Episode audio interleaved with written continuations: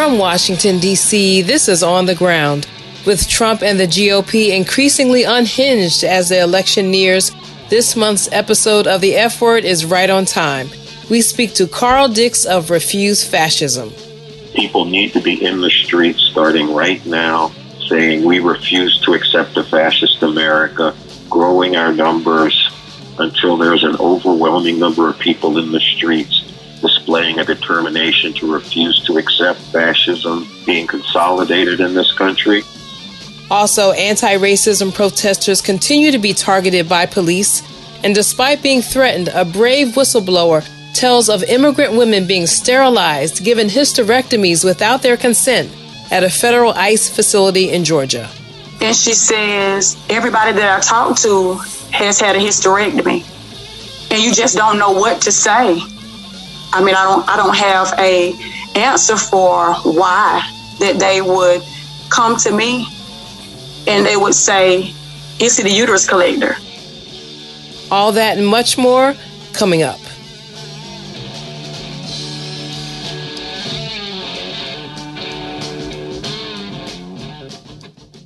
Welcome to On the Ground, onthegroundshow.org, voices of resistance from the nation's capital. I'm Esther Iverem.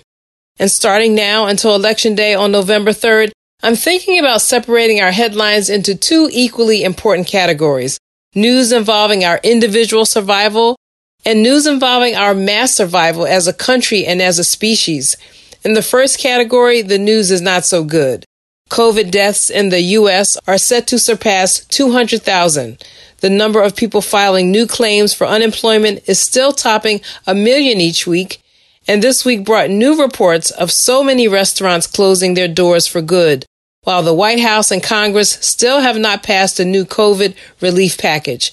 While the Fed arranged for trillions to support big corporations in Wall Street this year to keep the stock market riding high, neither government bureaucrats nor lawmakers are throwing a steady lifeline to average Americans to stave off eviction, hunger, and other economic crises.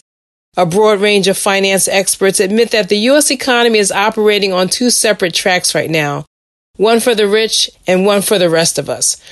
Richard Wolff explained this month on his show Economic Update that the United States has long ago abandoned the type of fiscal economic policy needed now and favors instead monetary policy, which transfers money from the Fed only to banks, big corporations, and the rich.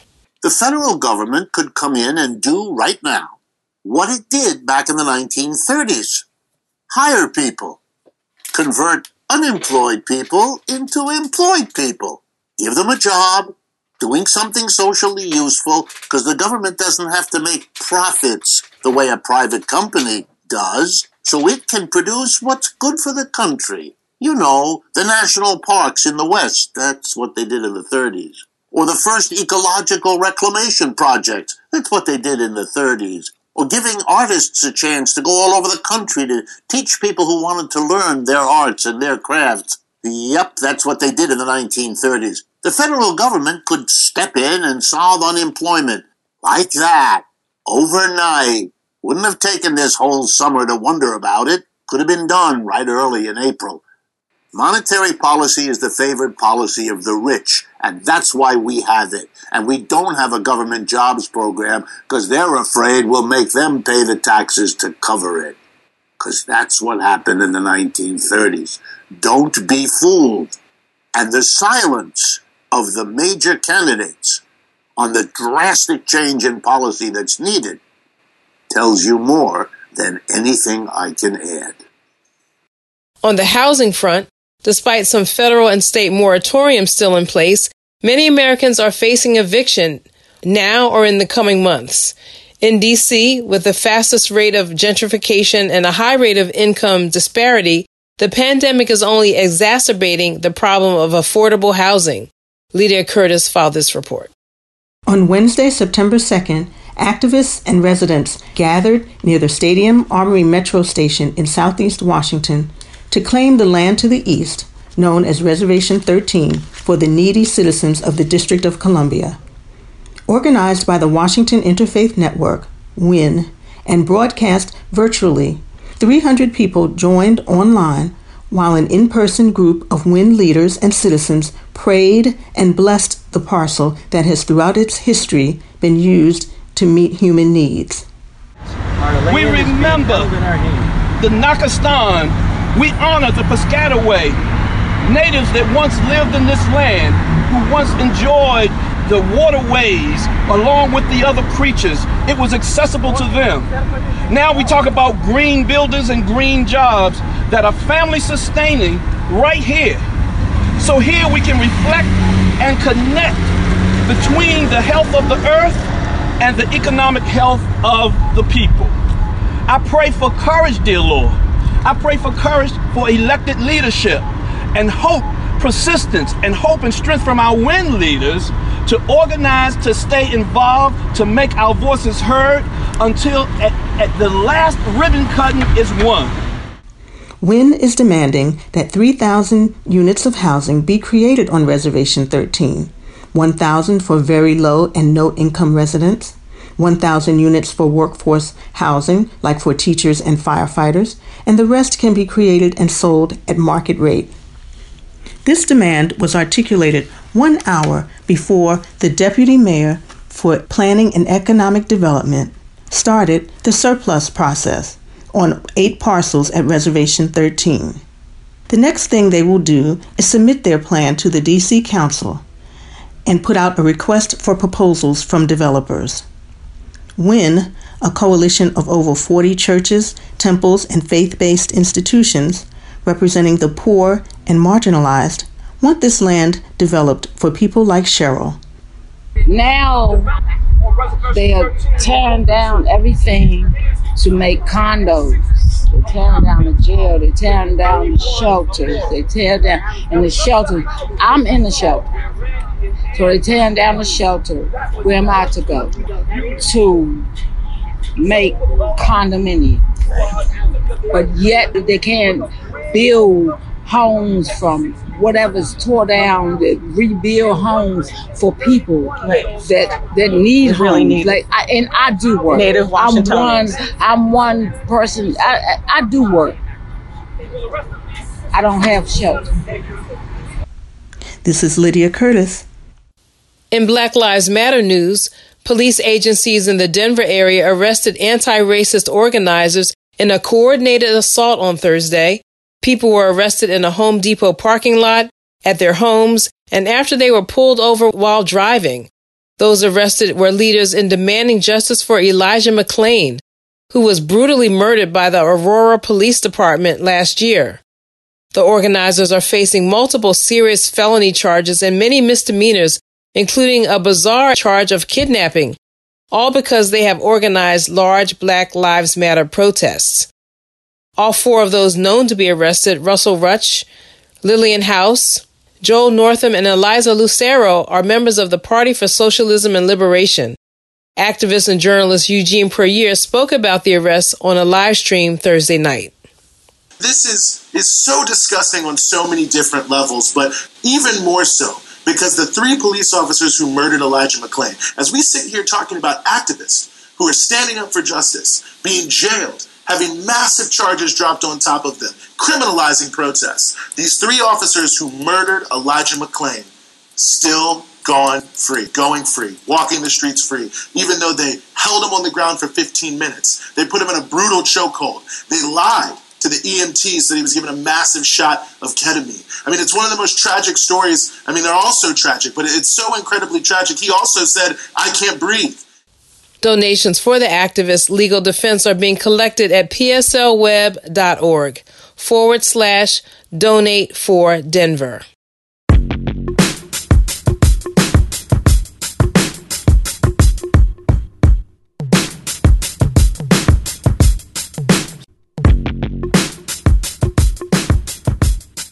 Well, on the same week that there was a $12 million settlement for the family of Breonna Taylor, who was murdered by the Louisville Police Department in March, There were also increasingly unhinged comments and directives from police departments and the Trump administration directed against anti racist activists and voting rights. And here to help us break this all down this week, very tumultuous week, is our geopolitical analyst, Professor Gerald Horne. So, Gerald, what's your take on the many actions out of DC and around the country? The hysteria of the GOP is growing by leaps and bounds. Right. Note that Attorney General Barr has talked about prosecuting the mayor of Seattle because she has not cracked down sufficiently on the Black Lives Matter activists. That Attorney General Barr once again has brooded the idea of indicting Black Lives Matter activists on conspiracy charges, conspiracy to commit sedition or even overthrow the U.S. government. Roger Stone, recently pardoned by Mr. Trump and one of his closest comrades, suggested that on election day, if Mr. Trump is losing, he should declare martial law, seize the ballot boxes, and nationalize the National Guard. And the recently resigned Michael Caputo of the Health and Human Services Department in Washington suggested that Trump supporters should start buying bullets presumably because they'll have to use them. And Mr. Trump himself recently announced that he's opposed to the idea of putting slavery and enslavement of Africans front and center in terms of school curricula. I didn't know that he was a curriculum planner, but apparently that's the case as well. And I'm sure you saw the story about when he had his notorious photo op in front of the Washington church there was discussion of using this torture weapon, heat rays, against protesters. And we also know that it's apparent that many governmental authorities in this country are either unable or unwilling to do anything about this. And so it seems to me that just as there is a growing movement to bring U.S. leaders before the International Criminal Court, we need to join that movement and then help to bolster that movement by also seeking to entice governments like Argentina and other governments that believe in universal jurisdiction to extradite, to have extradited U.S. leaders who are unable or unwilling to do their jobs here in punishing criminals to be put under international pressure and under international the international microscope. It seems to me that we're in a state of emergency and if our present leaders are unable or unwilling to rise to the occasion and to strategize internationally, they should resign immediately, if not sooner. Well, I hope that many of them are hearing you here in DC and New York and Atlanta and various stations that we're on uh, around the country. And if they don't hear you, maybe their constituents will and vote them out or send them on to the ICC.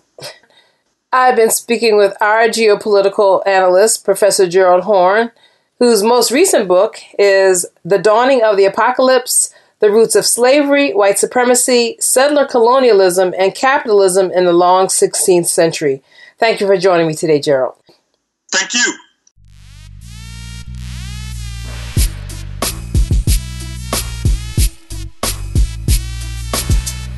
Back in D.C., supporters of Palestinian human rights rallied near the White House on Tuesday, September 15th, in opposition to the U.S. brokered normalization treaty between the UAE, Bahrain, and Israel. Speaker said there should be no normalization with occupation and colonization.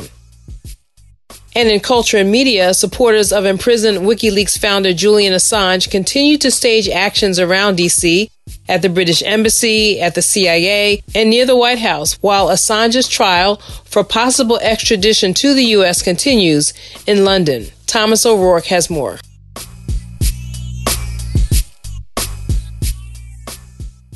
Defense witness German journalist and former WikiLeaker John Goetz testified on the matter of Assange's alleged release of informants' names, and several facts have emerged.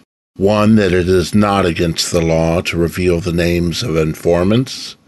Two, that Assange did not reveal informants' names first, and indeed took great pains to redact names, including seeking White House and State Department help. but was overruled or superseded by other media companies, including Britain's The Guardian and German's Der Freitag, who both disregarded Assange's pleas for careful vetting. And three, that not a single informant is known to have been harmed by the revelation of their names. Daniel Ellsberg also testified that WikiLeaks releases are comparable to the Pentagon Papers in that they hold the highest public interest and that both cases thoroughly document multiple American governments badly running foreign wars of imperialist occupation and consistently lying to the American public about them.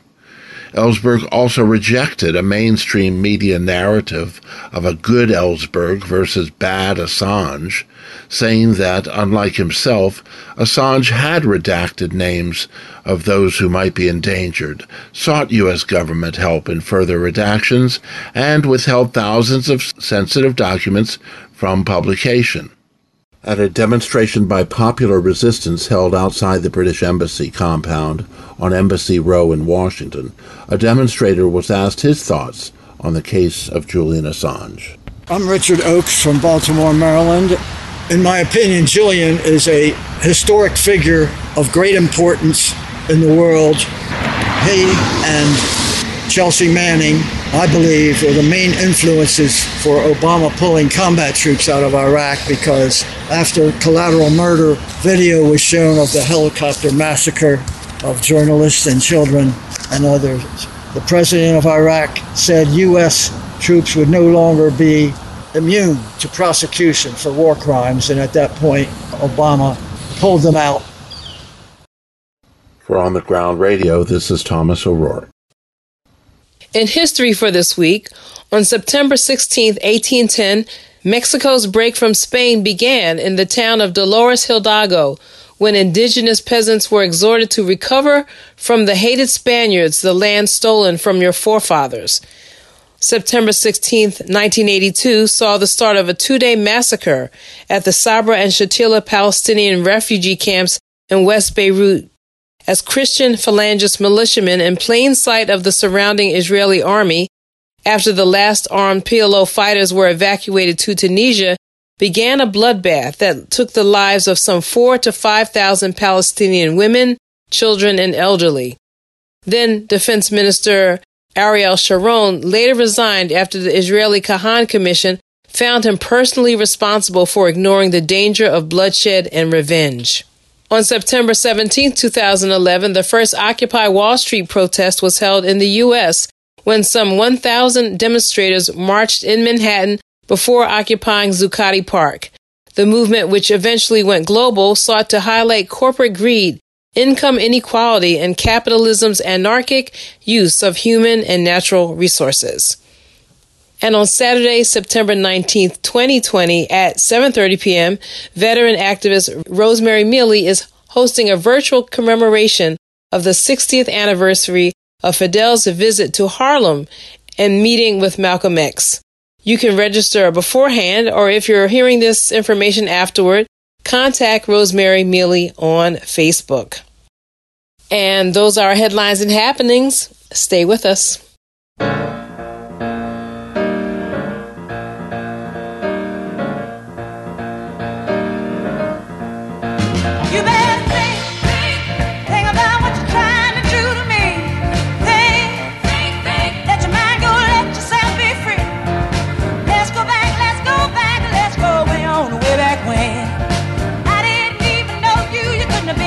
I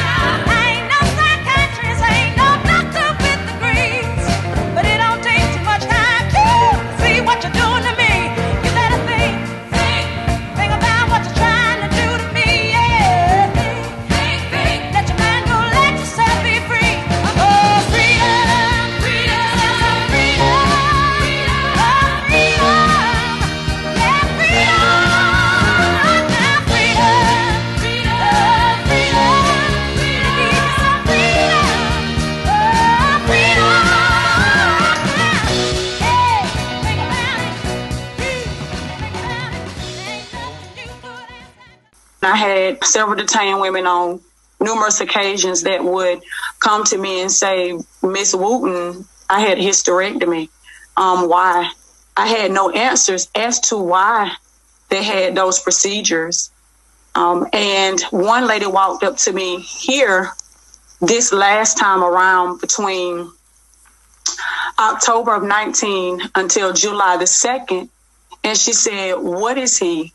Is he the uterus collector? Does he collect uteruses? And I asked her, What does she mean?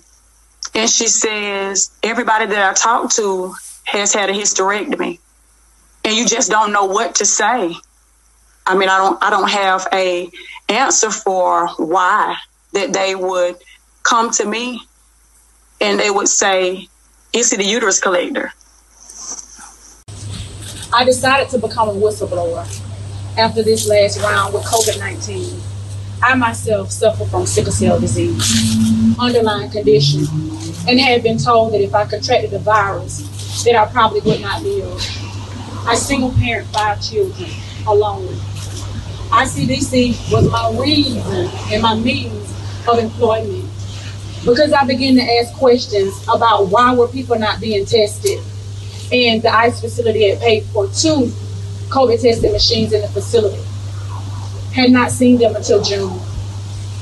To my recollection, they were not used on any of the detainees that were there from the time that I was there from October until July the 2nd. Begin to see the living conditions that they were in, things not being sanitized, coming to work, not having the proper PPE coming to work. I myself was given an N95 in March I asked for an N95 in May that were there at the facility. I was told that I'd already had one. I wasn't given one, which left me to purchase and be protected by this mask that I'd been wearing inside of the facility for the time frame that I was there. Whenever we finally got PPE, it was not total PPE. You would have masks and maybe no gowns or you would have gowns and maybe no mask, or you wouldn't have face shields, or you would have to share them. And there was no instruction on proper cleanliness of these things that we had to use inside the facility. I began to ask questions about why were the detainees not being tested, symptomatic or asymptomatic. And I was told that everybody wants COVID. Everybody knows the symptoms and the signs of COVID, so everybody wants COVID. COVID, I've been watching in this season take lives and take family members. And whenever you institutionalize people, I was brought up by the American dream. You treat people the way you want to be treated, and you handle individuals as individuals. I was called in one day and I was demoted. And I know I was demoted because I raised questions about why inside of a silent pandemic. I was told not to tell officers that there were detainees that they dealt with day in and day out that were positive. We have families. We have lives. They have families. They have lives. But what broke the back and the last straw was looking in and living it for yourself coming to work and being told that even though you're being tested, you can report when CDC guidelines said stay home and a doctor's note said stay home. I was symptomatic. Doctor's excuse that said stay home until your symptoms resolve. I was told to come to work. I did not report one day to work and I was written up for a no call, no show. So my full time reservoir now became a no job at all. I was demoted from full time, 40 hours a week, until PRN as needed. There needs to be attention brought to ICDC. The management needs to be changed. You have the lives of not only family members that are waiting to see their family members, but you're held accountable. As a nurse, I took an oath that my life, when I step in, no longer was my life, it became the lives of others. And until you see through the eyes of others and you experience through the eyes of others, there's no concern and there's no regard. I was told that when they bring immigrants in, that they were a head count for pay. It's not an attack on LaSalle, and it's not an attack on ICDC.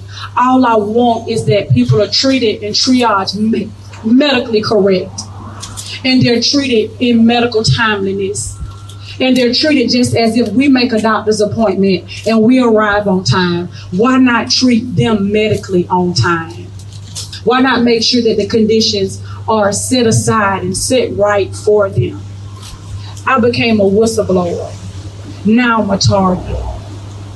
But I'll take a target any day to do what's right and just than sit and be a part of what's inhumane.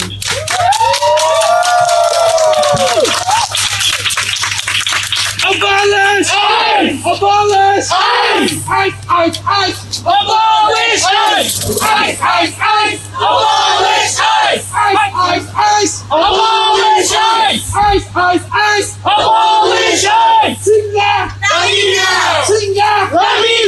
Singa! Singa! Singa! Singa! You have been listening to Dawn Wooten, a nurse who worked at the Irwin County Detention Center in Ocilla, Georgia, a private prison which houses immigrants detained by Immigration Customs Enforcement or ICE. The prison is run by LaSalle Corrections, a private company. Wooten was speaking in an interview with Chris Hayes on MSNBC and at a press conference Tuesday, September 15, 2020. That Monday, the Government Accountability Project and Project South filed a complaint with the Department of Homeland Security Office of Inspector General outlining, outlining concerns from Wooten. This is On the Ground. Stay with us.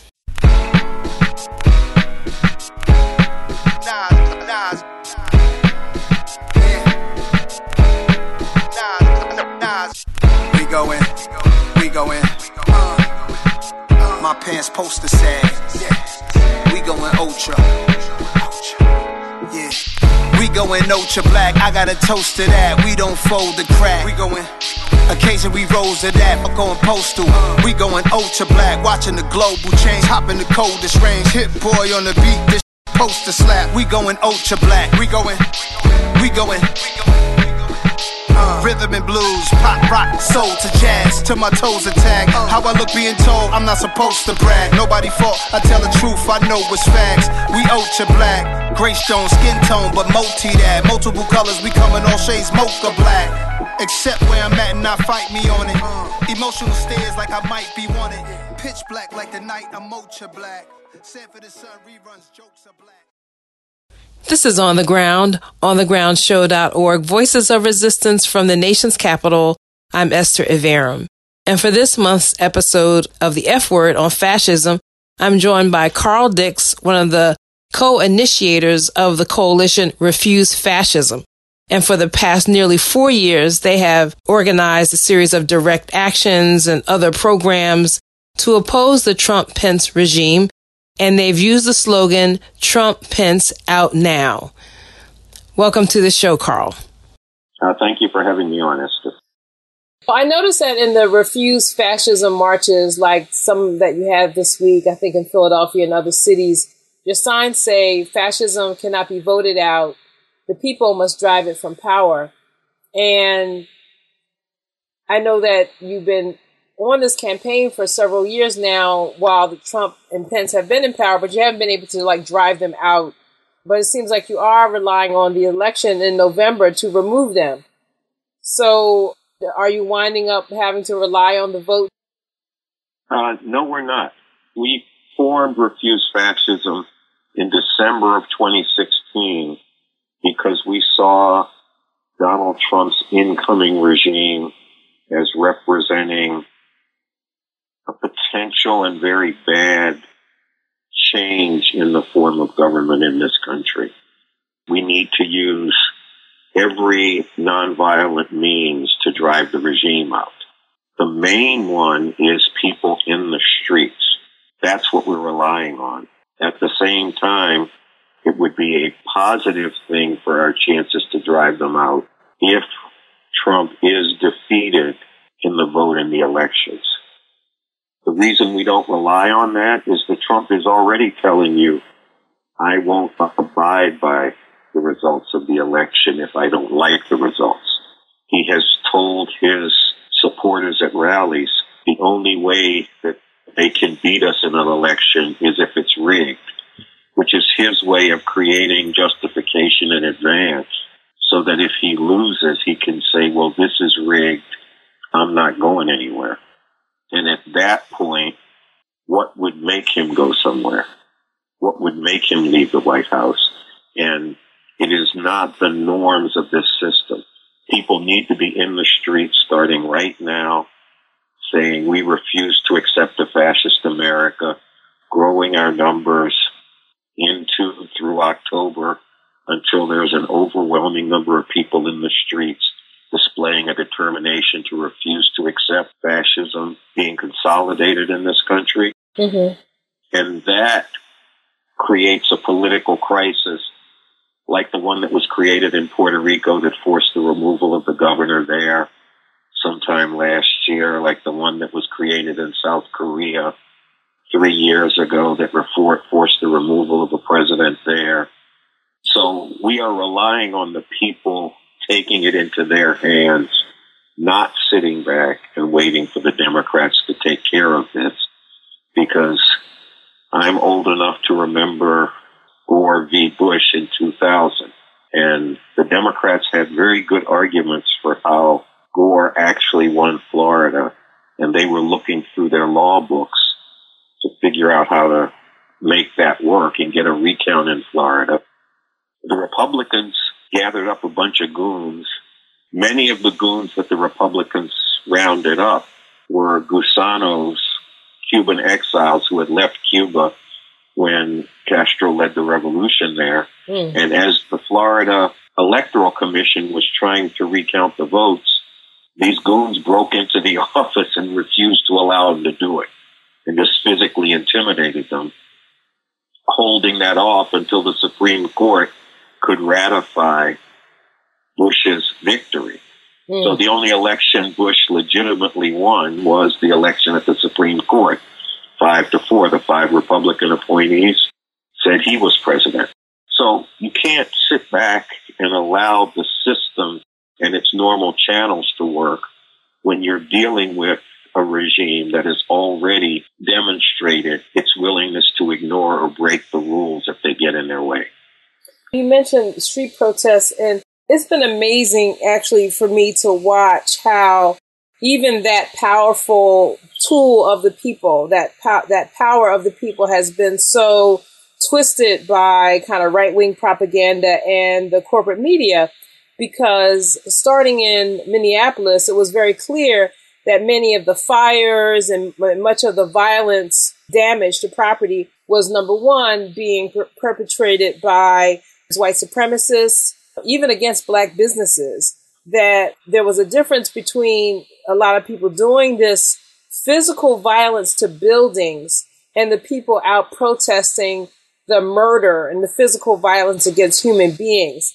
And then those pictures, that violence against buildings has been used as propaganda by the right wing to talk about cities being destroyed and the cities run by Democrat mayors being out of control. And even Trump is using them in his commercials for his reelection. And how the whole movement, in a sense, the power of peaceful, peaceful protest is being, I don't want to say completely hijacked, but it's being undermined by this mischaracterizing the, the peaceful protests.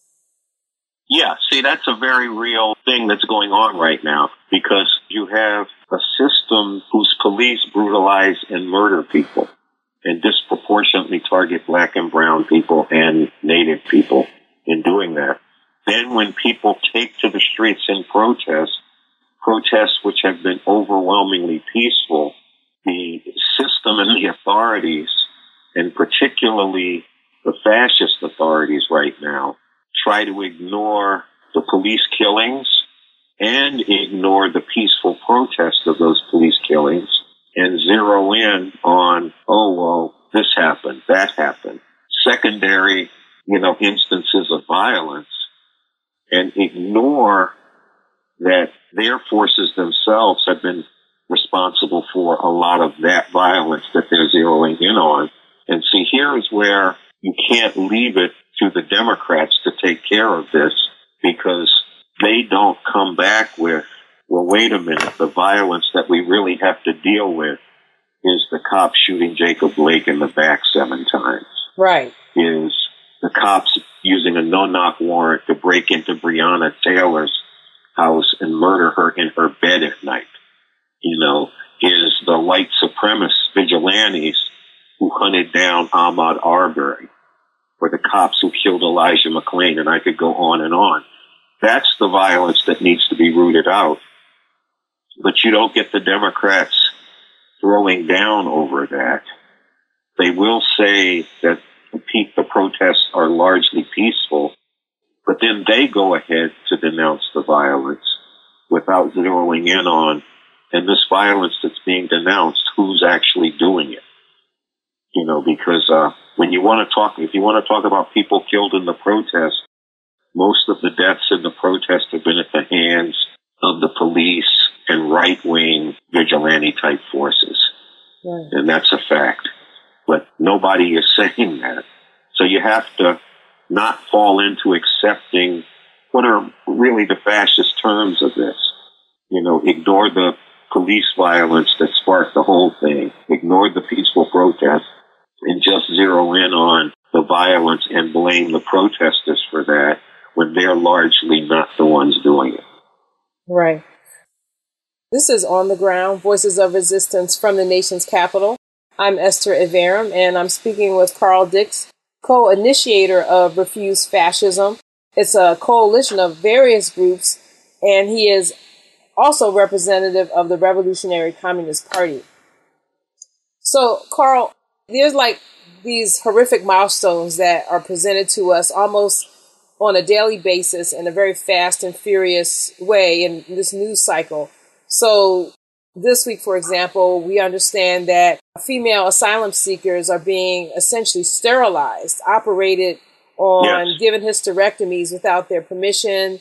Talked about in the last segment, peaceful protesters being gunned down by vigilantes who are then defended by the Trump administration and a lot of the right wing corporate media. There's a vast right wing news propaganda machine from social media to talk radio, hate radio to these news shows that used to be obscure on the internet and now are like on cable TV, like Newsmax and, you know, um, well funded outfits that reliably give people a very right wing outlook on um, not only the protesters, but about everything happening in this country. And then there's also the handling of the pandemic and how yeah. Uh, it's very clear that Trump allowed it to spread intentionally because it was thought to affect only blue states or black people or otherwise vulnerable people. So you mentioned how Refuse Fascism was, was formed in December of 2016. What gave you and of the other initiators of the organization the understanding that you had to do something that this was different, that you had to stand up to uh, Trump and Pence specifically? Well, I take the approach that Maya Angelou laid out. When somebody tells you who they are, believe them. And I knew Donald Trump, not personally, but I could tell from his track record, Central Park Five. I live in New York. I saw him put full page ads in the paper, bring back the death penalty so we could execute these kids before they'd even had a trial. I could see the trial shaping up as a frame up and Donald Trump was trying to whip up the lynch mob. I saw him come down that escalator and say Mexicans were drug dealers, rapists, etc. This man was telling you that he was a white supremacist. I saw him announce right after he was inaugurated that he was going to form a committee to investigate and expose immigrant crime. And I have studied the Nazis, and one of the first things Hitler did is he put together a committee to investigate and expose Jewish crime. Mm-hmm. In other words, criminalize and demonize the other to justify the horrific and even genocidal things that you have in store for them. And now we're looking at these things coming to pass. I mean, sterilizing women without their consent and targeting particular groups of people with that tactic is genocide. Because genocide isn't the end product when you start killing everybody. It's the whole process. And this is a process of putting whole groups of people in conditions where they cannot survive and thrive as a people. We have to look at it in terms of this thing about celebrating and backing law enforcement. When Trump went to Kenosha, he stood beside a sheriff, a county sheriff, who had called for black people charged with shoplifting to be held in a warehouse for the rest of their lives so they could not reproduce as the way to get rid of this criminal stain on the nation. And when you look into it, white supremacist ideology, one strain of it, does argue for making it impossible for black people to reproduce. We saw this coming and we saw it in his track record. People who say it can't happen here are not paying attention. It's happening here right now. And quiet as it's kept, it has already happened here because Hitler studied the United States and how it dealt with black people to come up with his Nuremberg laws for how to deal with Jewish people. Right. Now, we have not yet been able to tap into the large numbers of people who hate what this regime represents because so far people have been willing to hope that the channels of the system will take care of it. And right now, a lot of people are hoping that if they succeed in voting him out, he will leave. That is a hope that I do not recommend anybody bank on. So the people have to say, we're not going to sit back and let this happen. That's why Refuse Fascism has launched 60 days of struggle. We launched it on September 5th. We're calling for people to come out into the streets again on September 21st. And I urge your listeners to go to the website refusefascism.org. We have a, a march that we call a march against right. death, lies, and fascism, bringing together the COVID response and everything else that Trump has done, and the uh, hurricane that's flooding the Gulf, and the Let way me... in which their opposition to science and moving ahead on the climate, the devastation of the atmosphere, the environment of the very planet we live on, is escalating all of that. Right. We yeah. have to drive this regime out. And, and look, I say that as somebody who knows that capitalism is the fundamental problem here. But you're not going to be able to deal with that fundamental problem if you allow a fascist regime to consolidate its hold on power on any front. You can't deal with the environment. You can't stop white supremacy. You can't stop the attacks on women. You can't stop the way they're trying to push LGBTQ people back in the closet. All of that will continue to go forward, not just unchecked, but accelerated if we don't drive this regime out. We have to go beyond that to deal with capitalism and the way in which it is driving the destruction of the planet, the white supremacy, and all the rest. But if we don't get that that runs through driving this regime out, then we're missing the boat and setting up humanity for a very, very bad future if we have a future at all. That is the voice of Carl Dix, co founder of Refuse Fascism.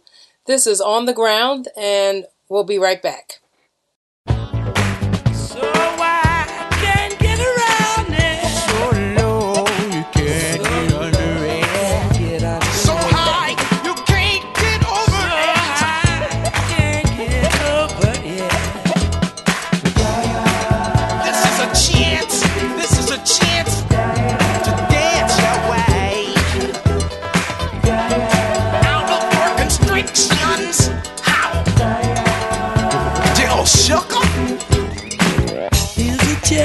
To dance our way out of our constriction. Gonna be freaking up and down the hang up alleyway. With a groove I only got, we shall all be moved. Ready or not, here we come, getting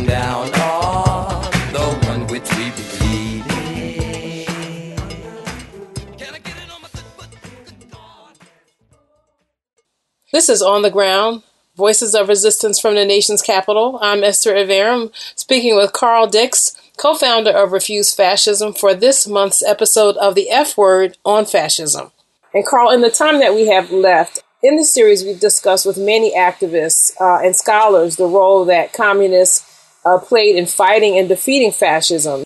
So, what's your take on how Trump and the right wing propaganda and control of mass media creates a false equivalence between the left, meaning socialists and communists, and the far right, meaning fascists, when it comes to violence? I noticed on your website, you know, you give special remembrance to people like Anthony Huber and Joseph Rosenbaum, who were gunned down by this young teen uh, militia member in Kenosha, and and this teen member has been, you know, basically lauded and defended by the far right, and of course, you know, the man Michael, I think it's Rhino, who uh, yes. out of self defense killed this uh, militia member who was uh, threatening the peaceful protesters, I think in Portland, then he is somehow killed by either the state police or federal agents uh, weeks later. And there's a lot of dispute over why they had to kill him.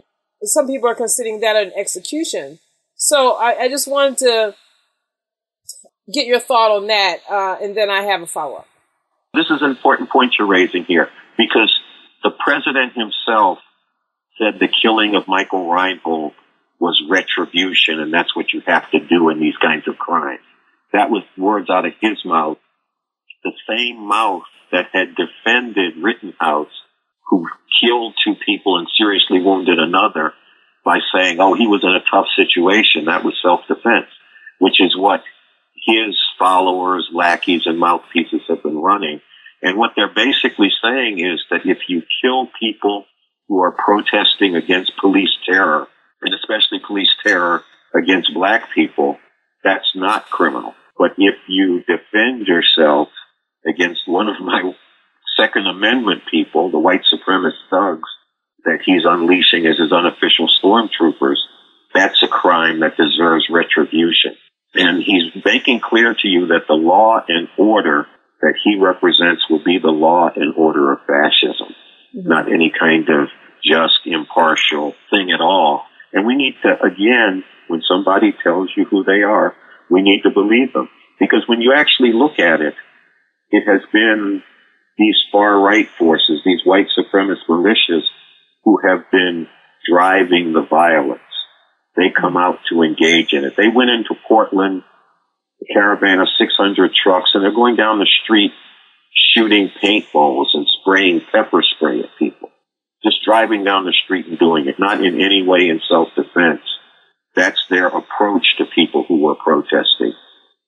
Yeah. I don't know the exact details of the encounter that Michael Reinoehl ended up killing someone, but he and other witnesses said this guy was threatening people and it was in self-defense. Now, law says, okay, it needs to be determined what happened.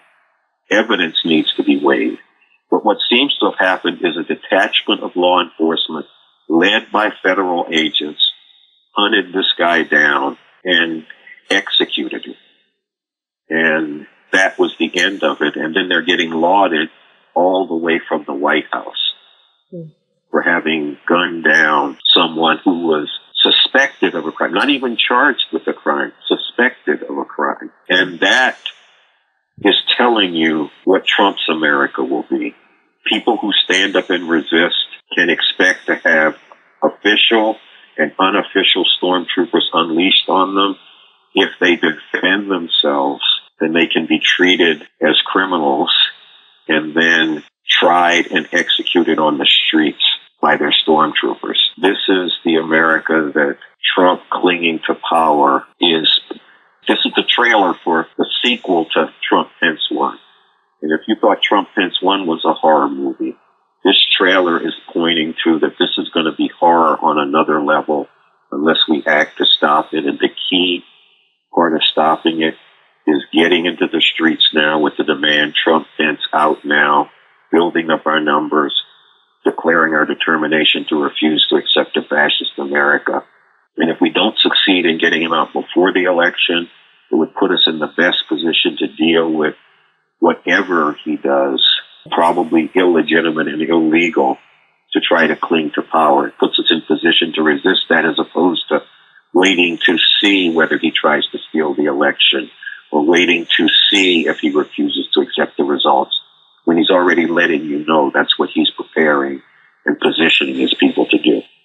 You know, earlier you mentioned that people seem to be content with hoping that the systemic procedures, the election, will take care of it. And I've been wondering, does the fact that, you know, socialists and communists have to be the ones to stand up for what people consider to be these unalienable human rights, like the ability to protest peacefully, like the ability to vote, the the fact that the left has to has to stand up for these rights, is this causing Americans to reconsider the traditional kind of McCarthyite smearing of communists, or does it drive them further to the right into the arms of people who are wrapping themselves in the flag, um, these familiar themes of patriotism, because they've been taught that the left is bad or wrong or anti-American, and so they just want to run toward the flag.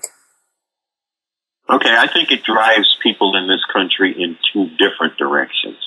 Because we got to remember, this is America, founded on slavery and genocide.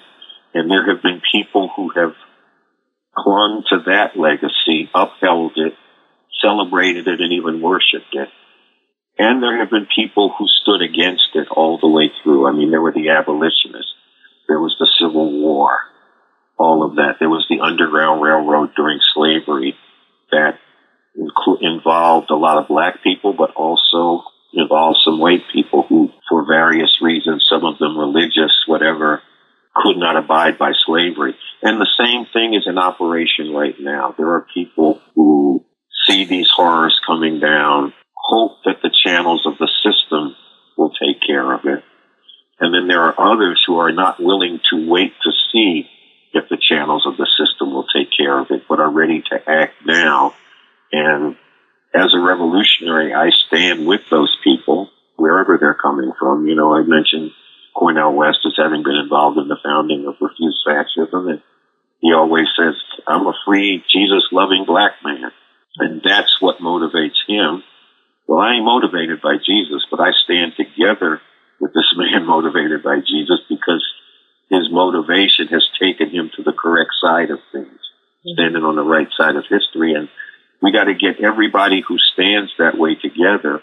Now, there are going to be your people who are repelled by that stand, and part of their repulsion is going to be anti-communism. I mean, that's why you see Trump and them whipping on this and trying to lump someone like Joe Biden, who is a cold and naked representative of capitalism, imperialism, trying to lump him with the left. Well, he's not of the left. He's not even with the left.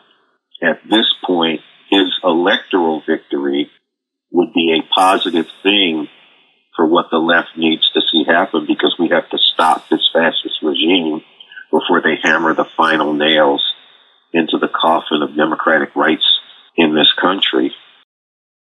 I think more and more people may see the need for that, even if it means getting out of our comfort zone of what we're used to doing and being in this country. But I'm going to have to leave it there for the broadcast. I'm going to post the end part of our conversation on our Patreon channel. And I have to wrap it up.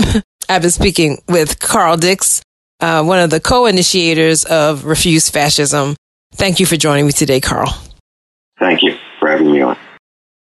And that will do it for today's episode of On the Ground, onthegroundshow.org, Voices of Resistance from the nation's capital.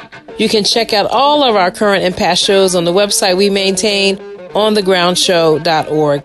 And you can reach out to us and support us there as well. You can also let us know you like the show at On the Ground Show on Facebook, Twitter, or Patreon.com. Our new podcast is On the Ground with Esther Iverem. That's On the Ground W, Esther Iverem, on all your podcast platforms. Our new podcast, our social media pages, and website all have a protest sign with green lettering that says On the Ground. The music we played this hour included Aretha Franklin, Think, Nas, Ultra Black, Funkadelic, One Nation Under a Groove, and our theme music is Voodoo Child by Jimi Hendrix. I'm Esther Iverem. Until next time, take good care and keep raising your voice. Peace.